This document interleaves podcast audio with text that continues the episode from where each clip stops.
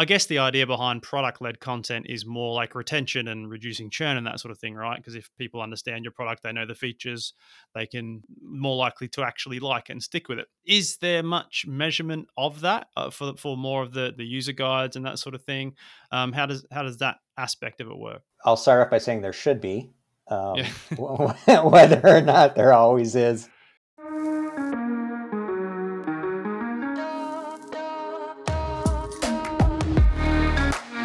Hi, everyone, and welcome to the Content Marketing Podcast brought to you by Hedge, the finance content agency. My name's Jason Mountford, and today on the show, I'm joined by Kent McDonald. Kent, thanks so much for coming on.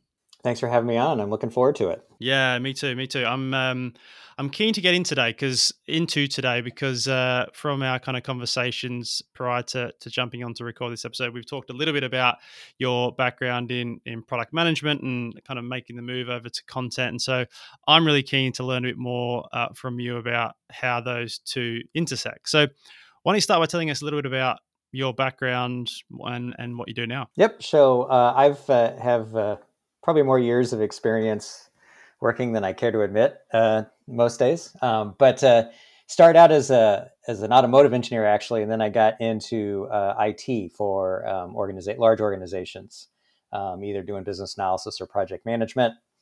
Um, and then for a stint there, I switched over into agile coaching, and during that, I started working much closer with product people and realized that my certainly business analysis background really helped out with that.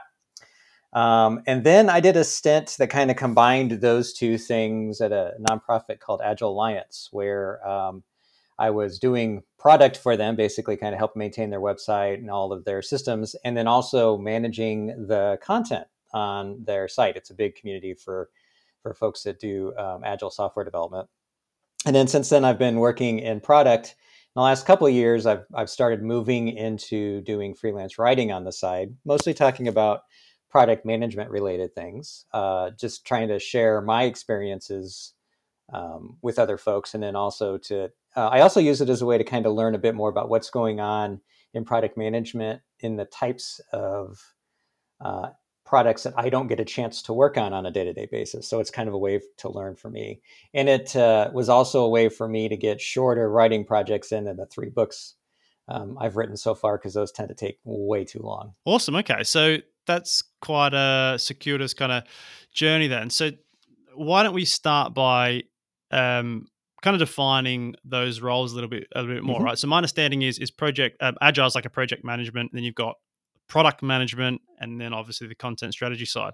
Mm-hmm. Can you break each of those down and sort of let me and kind of talk me through how they fit into a, a company's um, business model? Sure. Uh, I'll start with with agile. So agile uh, is is actually it's a it's a it's a value system, if you will, um, and a set of um, values and principles for how to approach software development. Uh, it came about uh, back in 2001 when a group of developers got together and said there's got to be a, a, better way to do this stuff. And so they kind of looked at how they had all been approaching it individually and said, um, what are some things that we can call similar? And so the, the approach um, has some characteristics such as it's it's much more iterative. They don't uh, try and learn everything up front um, and do a bunch of uh, analysis before they start building stuff. They actually say, let's break the work down into chunks, um, build a little bit, learn from that, uh, adjust, and move forward from that.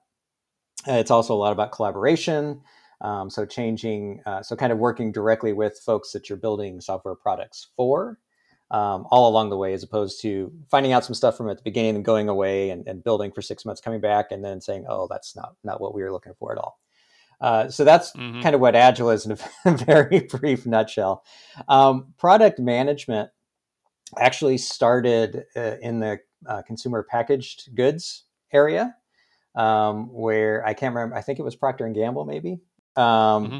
wanted to figure out a way to better kind of market their products. And so they the, there was a memo, and it was uh, back in the '60s, I believe, and they said we, we got to kind of structure these folks um, so they can be working and, and focused on a particular product. Um, product management has grown up a lot in the software world, and it tallies not only um, the act of working with, uh, I refer to them as a product team, but it's developers, designers to actually build a product. But it's also the work up front to understand what problem are we trying to solve for people and what's a good solution for us to build to do that that solves our customers' problems, but also um, makes money for our company, right? So product management kind of covers all of that.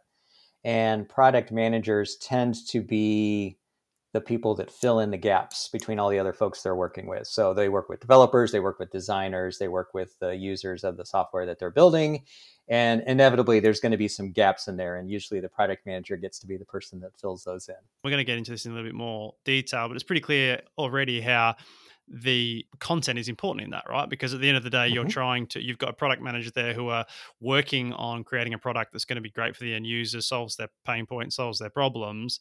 But then if you can't then communicate the vision that the product manager has in their in their mind, then it's all for nothing, really, isn't it? You've got to be able to then sell that product to to your ideal clients. Yep. So content fits in there in a, in a quite a few places.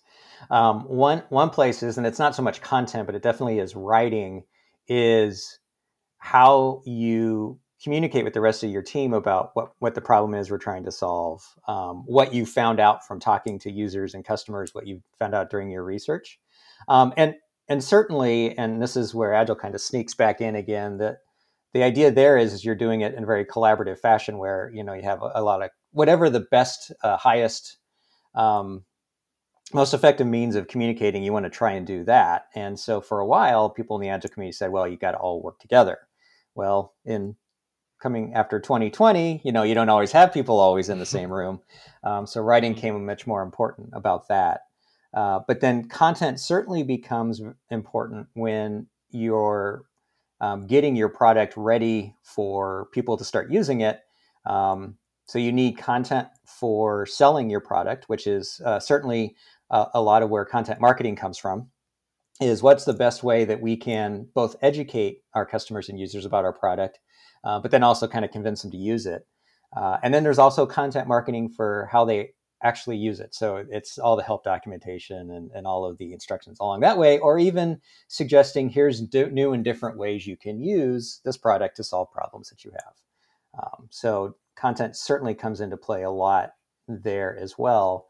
And it, it turns out that a lot of the work that content strategists do to build an audience and everything is very similar to what product managers do in terms of understanding their customers and users to figure out what product should we be building.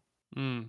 So, do you tend to find from your experience that one comes before the other? Do businesses tend to focus on that content around um, you know user guides how to actually use the product what it's for and then worry about the marketing aspect of content marketing. They tend to happen a bit at the same time. What's been your experience from that that perspective? It depends.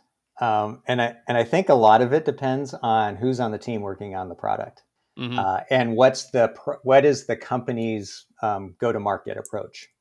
So if you've got a company that is product led, meaning that they kind of let the product sell itself, um, mm-hmm. their content's going to be a lot more about how to use it. They'll be building at the same time how to use the software as well as content about why you should use it, right? Um, yeah. If, however, you've got a company that tends to be more focused on using a, a traditional sales approach where they've got a sales force and people doing demos and things like that, um, you may actually see more effort placed into content in order to sell the product. And then um, we'll come up with some other ways to help the users figure out how to do it, whether it's a, a more um, staffed up customer success or where it's we'll just let them figure it out or we'll just hope our uh, interface is intuitive enough that they can figure it out on their own. Um, so it kind of depends on how the company approaches it. Do you have any examples you could share of companies that fall into each of those buckets? One example that is always positioned as a uh, product led growth is uh, Slack, um, mm-hmm. where up and, and I don't even know if they s- still don't have a Salesforce or not, but up until very recently, at least, they pretty much relied on um, word of mouth and network effect, where you get someone to try it out and they say, "Oh, eh, for this to be really useful, I got to have my whole team working on it." And then, "Oh, it mm-hmm. could be even more useful if we got other teams working on it." So they just kind of spread it out um, organically that way. Um, and so mm-hmm. with Slack, a lot of their content is about here's how to use it and yeah. and things of that nature. Um, a, comp- a, product that's more tends to be more sales led is if you think of any large inter- software for enterprises where you have to sign up for a demo or talk to a salesperson before you can even see the software. That's that's kind mm-hmm. of what I mean from a sales led perspective. Okay, so when it comes to like your i guess traditional content marketing where you're putting out thought thought leadership seo based content you know that, that mm-hmm. sort of thing there's a pretty clear uh, i guess playbook around that right like you know there's a keyword research there's um, you know trending trending type content um, all with the same end goal to drive traffic to mm-hmm. then get conversions when you're looking at product product led content is there a kind of rough playbook that's followed for a content strategy for that? Or again is it just really very dependent on the individual business and, and what they're trying to highlight and do? It's very similar to the stuff you would do for just content strategy in general. And to make it even mm-hmm. more inception like um, most of the freelance writing i do is for companies that build tools for product managers so right. if if that, that doesn't start getting your brain wrapped around in circles, um, so a lot of the content I'm producing is is more. It's not so much directly related to the product so much as it is trying to bring attention and potential customers to that company. So uh, companies in, in that space like to build up resource um, collection of resources that product managers are going to find that help them out being a product manager. And then while they're in there, they say, oh, hey, I just went to ProductPlan and this great article here. Um, I'm going to try out their software. Um, so it's more about just the ins and outs of doing product management and then finding ways to, oh, here's how you do, here's how you build a roadmap. And oh, by the way, if you're looking for a tool to help you do this, we've got one for you. You know, it, it's not that blatant, but things of that nature. Um, is one way you do it. So it's kind of different as they're looking at different levels of kind of a uh, acquisition funnel. There, a lot of stuff is let's just get at people's attention, get them knowing about our company, um, and getting to know, like, and trust us. And then from there, we can start gradually bringing them in to say, um, and if you're interested in learning about how we can help you do these things, here's a here's our product, and we'll explain more about it. Yeah. Okay. Interesting. So working as a content strategist now and doing mm-hmm. some of the writing on the side, what is your what does a new client engagement look like for you? What are the kind of um, what are the what's the information you want from the company you're potentially going to work with? What do you offer them? How does that all kind of work? Mm-hmm. And, and, I should note that um, my my day gig, if you will, is I'm still a practicing product manager, um, which I think mm-hmm. helps me a great deal um, with that expertise, so that when I'm writing stuff focused on product management, I, I can immediately relate to the audience.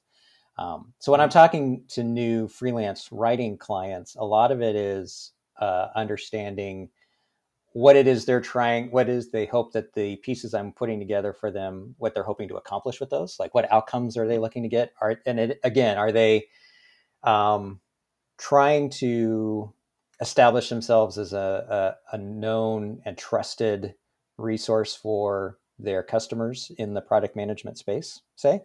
Or are they looking for tying their product to um, specific scenarios that a product manager would want to tackle?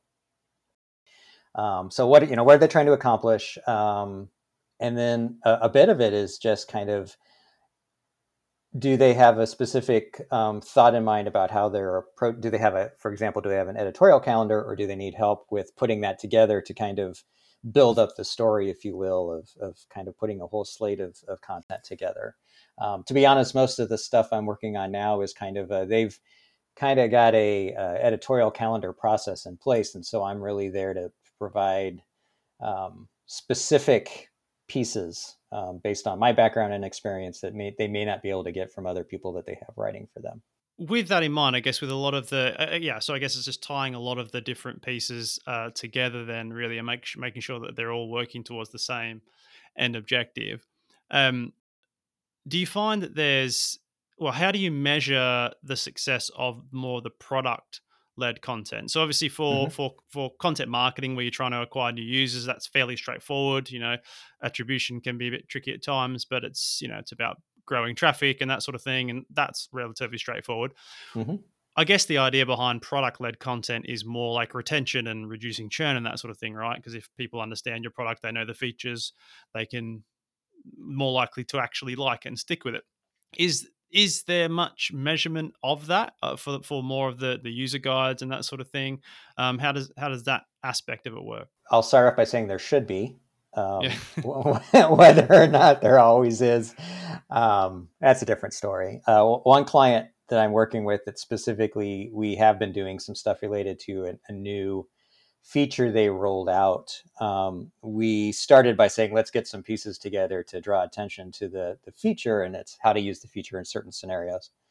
Um, and now we're coming back and saying, okay, now that these features have been published on the blog, let's go ahead and take a look at um, usage numbers, you know, and see has there been any noticeable movement. Um, as you mentioned, attribution can be very difficult because there could be a whole slew of things that are leading to um, people using the features more. Um, in some yeah. cases, you might be a situation where if you're able to embed links directly to those features, you can measure, you know, how many people are following the links inside there to, to at least go over and try it out. Um, so part of that depends on how well the company has tied in their telemetry to, and that's instrumentation and measurement, collecting metrics about how people are using their software, how well they're tying that into the pieces that we're putting together. Um, and so that's an ideal thing. In the case of uh, where you're doing more, just we want to try and build up uh, the client as a, as a as a company that people know, like, and trust. That really you're, you're kind of going back to how many people are reading it. Um, if there's links in it, how many people are following through, or the people following in on following on on the call to action and things of that nature. Yeah, definitely. When I first got into marketing, I, I was very surprised how difficult attribution is. you know, you'd think that that would be number one. You'd think that would be kind of vital, which it is. Um, and you would think that given how much money goes into the industry and the amount of you know the, the tech stack that exists and uh, everything these days, you'd think that that would be a little bit more straightforward. But it, it seems a very very tough nut to crack. Yeah, and a dirty secret, and it may not be so secret in product management is is that it's equally as hard to do attribution. Um, so when you put a new feature into a product, uh, it's often very difficult to tell whether it had the intended result. So usually if a if a company is doing product the way that most people say you should um, they're starting off by saying we want to have some type of we want to try to address some sort of business outcome that we're looking for. So uh, and you know we want to grow revenue we want to you know retain users any of that kind of thing. Um, but as, as you would expect there's a lot of things that can go into influencing those types of big business metrics. So teams will often say okay well let's come up with a, a, a a metric that is closer to our influence, that we have a little bit more control over. Um, so something that measures how people behave once they use your a particular feature. Let's measure that, and then we can assume that if if this metric goes in the right direction, then the corresponding business metric will as will as well. Um, so oftentimes, if if product teams are um, serious about measuring, that's the approach they have to take. And then, of course, there's some assumptions in there that if we impact this metric, it's going to impact this over this business metric over here. Um, the bad yeah. thing is, is that there's a lot of t- product teams that don't necessarily get that far. Mm. They just chuck yeah. a met- chuck a feature in, and then they move on to the next thing. Too hard basket. Yeah. um, so you mentioned you've been in the you've been in the game a long time. You've mm-hmm. seen mm-hmm. how, and, and even over the last few years, it's not been that long, but companies have had a challenge in the way that they communicate with their potential clients and customers and, and actual customers. Um, what are some of the changes you're seeing in the, types of content that companies are putting out, both product, product led, and, and otherwise? And this is probably stretching over um, the last five, ten years. Definitely have seen a huge growth in the idea that instead of directly selling people all the time, it really is more interested about let's let's um, be viewed as educating them, and then once we build that rapport and trust with them, then they'll be more likely to buy from us. So. Um, Brian Clark from Copyblogger calls that the minimum viable audience approach, where you're kind of building up the the, the group of people that um, you can then start learning from to figure out what they what it is they're really looking forward to forward. So um, I think that's probably a, a big growth. Um, the other interesting thing is, and this isn't so much a, a, straight trend in one direction; it's kind of more of a roller coaster. But it's um, how things like email, newsletters, and blogs always tend to die and always come back. So mm. when social media came up, oh, this is going to be the death of blogs and email newsletters because everybody's going to go to social media. And then we tried that for a while and I said, oh, no, wait, that doesn't work. Um, people actually do like long form content. So we're going to go back to this. Um, there's certainly probably a bit more with the whole thought of um, video content coming into yep. play where um, um, I, being a little bit long in the tooth, um, much prefer to read stuff than watch videos. Um, mm-hmm. and I probably am rare in that case. Um, but you'll still see that there are people that prefer to.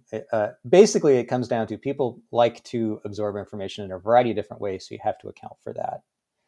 Mm. Um, mm. So those are a couple of the the things I've trends I've seen over the last few years um, as far as communicating things out. So when a company is either it's a it's a complete startup launch yet to launch their product or have just launched their product or it's in development early stages anyway or you've got an existing company who is um, making changes or launching something new.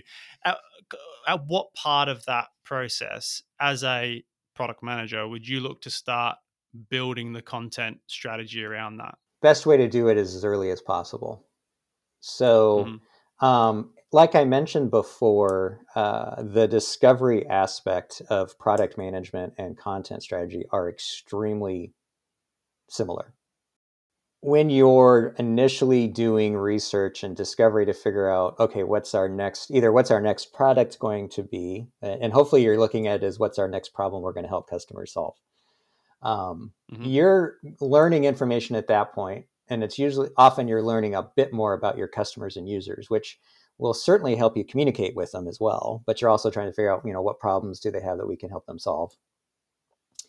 So you're starting to build up that information, and you're, and then as you start saying, okay, we've identified that this is a problem that our customers have, and by customers at this point, you've got a certain group of people that you're really thinking, I we can help these folks out. Um, so you've got that problem identified, and then you're thinking, okay, so how can we talk to them about this problem in a way that they immediately grasp to? So it's it's really understanding what language they use to talk about their problem and how it how mm-hmm. they would like to have it solved and finding ways of working that into um, ideally you're working it into your product as well but then certainly working it into the messaging about that product that you start rolling it out um, and mm. and so hopefully you're able to kind of in, in parallel as you're actually building the solution you're also, if not writing the content you're going to be releasing, you're at least thinking about it to think how are we going to structure this and how are we going to get out there and what messages are going to resonate uh, with the people that we're targeting with this. So it they should be mm kind of working in lockstep throughout the entire process. Does that ha- is that how it usually happens? Nah, probably not. But you know, in a perfect world, that's how I'd want to do it. Yeah, interesting. Okay. So, I mean, one of the trends that we've seen a little bit in recent years, which is not huge, but you see this on Twitter quite a lot this whole build in public thing. Normally, it's like mm-hmm. solopreneurs, mm-hmm. you know, individual programs and things who are creating kind of micro SaaSes and, and doing that in public. Do you think that bigger companies could take something from that? Not necessarily like laying out their numbers in excruciating detail, but maybe a bit more content around the R and D process because that's not something that I've come across very often. Uh, I, I, certainly do think they they can do that. Um, I don't know if they have the appetite to do that um, mm. because they're so accustomed to thinking is that when we're doing product development, we don't want anyone else to find out what we're doing because then they'll copy it. Um, yeah but it seems to me that if you're working on something for half a year and you find out it's a complete flop, I'd much rather have at least kind of done some investigation to figure out if it was going to be something that's going to actually work. And, and, there's ways of doing that where you can sort of build in public, but not really, um, to at least figure out is there even an appetite for this kind of thing? Um, and, and hmm. it depends on what it is you're working on, obviously, but um, yeah, you you tend to to see um, organizations when they first starting out, they're like, ah, we don't have anything to lose. We're just going to go do this. And, and then as they start getting bigger, they start being more protective of things. And sometimes you wonder, um, what if you didn't lose that, that idea of, of uh, building in public, as you say, if for no other reason as a research tool to find out, hey, yeah. are people actually interested in this? Because there's a lot of times where you can ask someone if they would buy something or if they're interested in it, and they'll say, sure, because they want to say something that you want to, they think you want to hear but mm-hmm. their actions really tell the, the, the truth as far as what they actually will do with it. Yeah, yeah, definitely.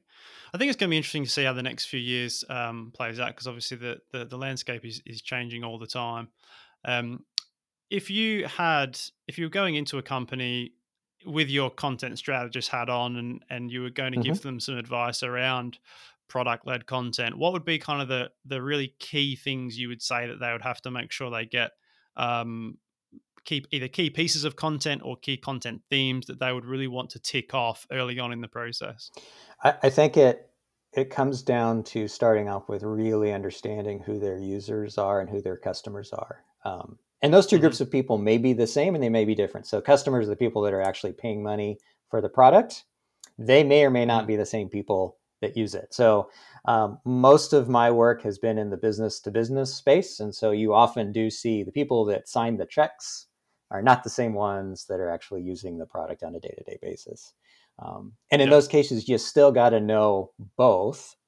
Um, one, as I mentioned before, you got to know what problems they're trying to solve, but then you also need to know what are going to be the things that resonate with them that make them interested in buying your product or using it. And even if you've got folks that um, aren't the decision makers about buying a product, but they have to use it every day, they're going to have influence because they can either um, choose, they can sometimes choose not to use it, um, or they can practice a form of malicious compliance where they sort of use it, but not in the way it was intended.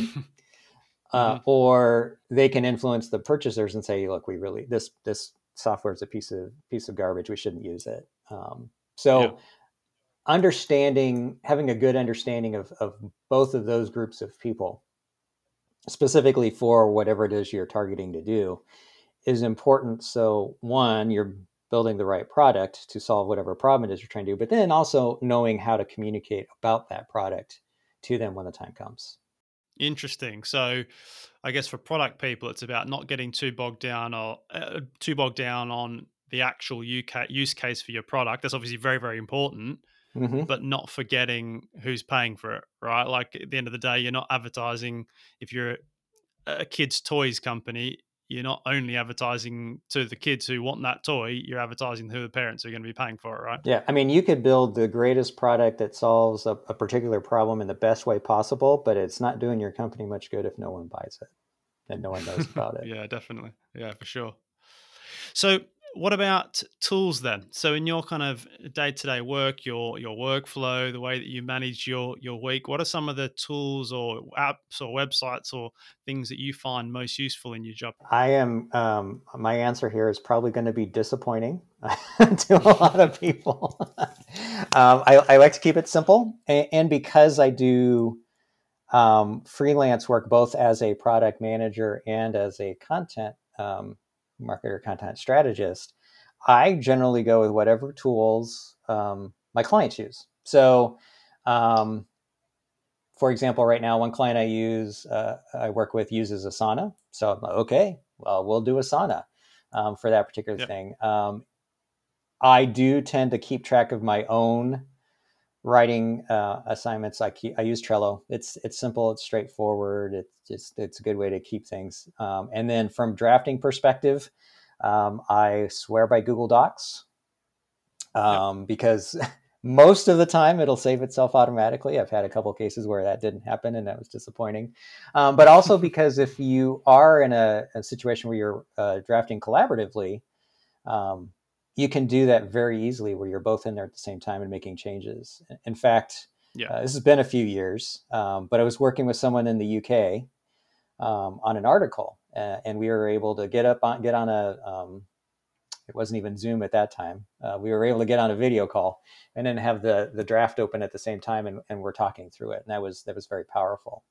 Um, I also use um, ProWritingAid as a kind of a last editorial check. Um, I find that I prefer doing that after after the fact, so I do the crappy first draft and then run it through um, because I find having so um, I use Grammarly for other stuff, but when I'm drafting pieces, I don't have it turned on because I find the in inline um, suggestions distracting if I'm just trying to get words down on the screen. Yeah, brilliant. Well, look, Kent, it's been um, it's been really good to have you on the show. Interesting to hear uh, about the intersection of content and um, and product development, product management. I think there's definitely something that not a lot of content marketers that I've come across tend to focus on a lot and, and, probably a lot of a lot of scope there for some really great work so thanks very much for your insights mm-hmm. on that I, I really appreciate your time oh thanks for having me on this was great and if people want to get in touch with you, get in contact with you, what's the best way for them to do that? Uh, I am on LinkedIn, um, so just look for Kent J McDonald. Uh, do um, you know follow me if you'd like to connect? Uh, just mention that you heard me on the Content Marketing Podcast. Um, so that'd be the great thing. The other place, uh, if you're interested in some of the stuff I write uh, for a specific subset of product people, um, come to insideproduct.co. That's insideproduct.co. Uh, that's kind of my own personal blog where I keep stuff in addition to the stuff I wrote for other folks. Fantastic. Thanks again.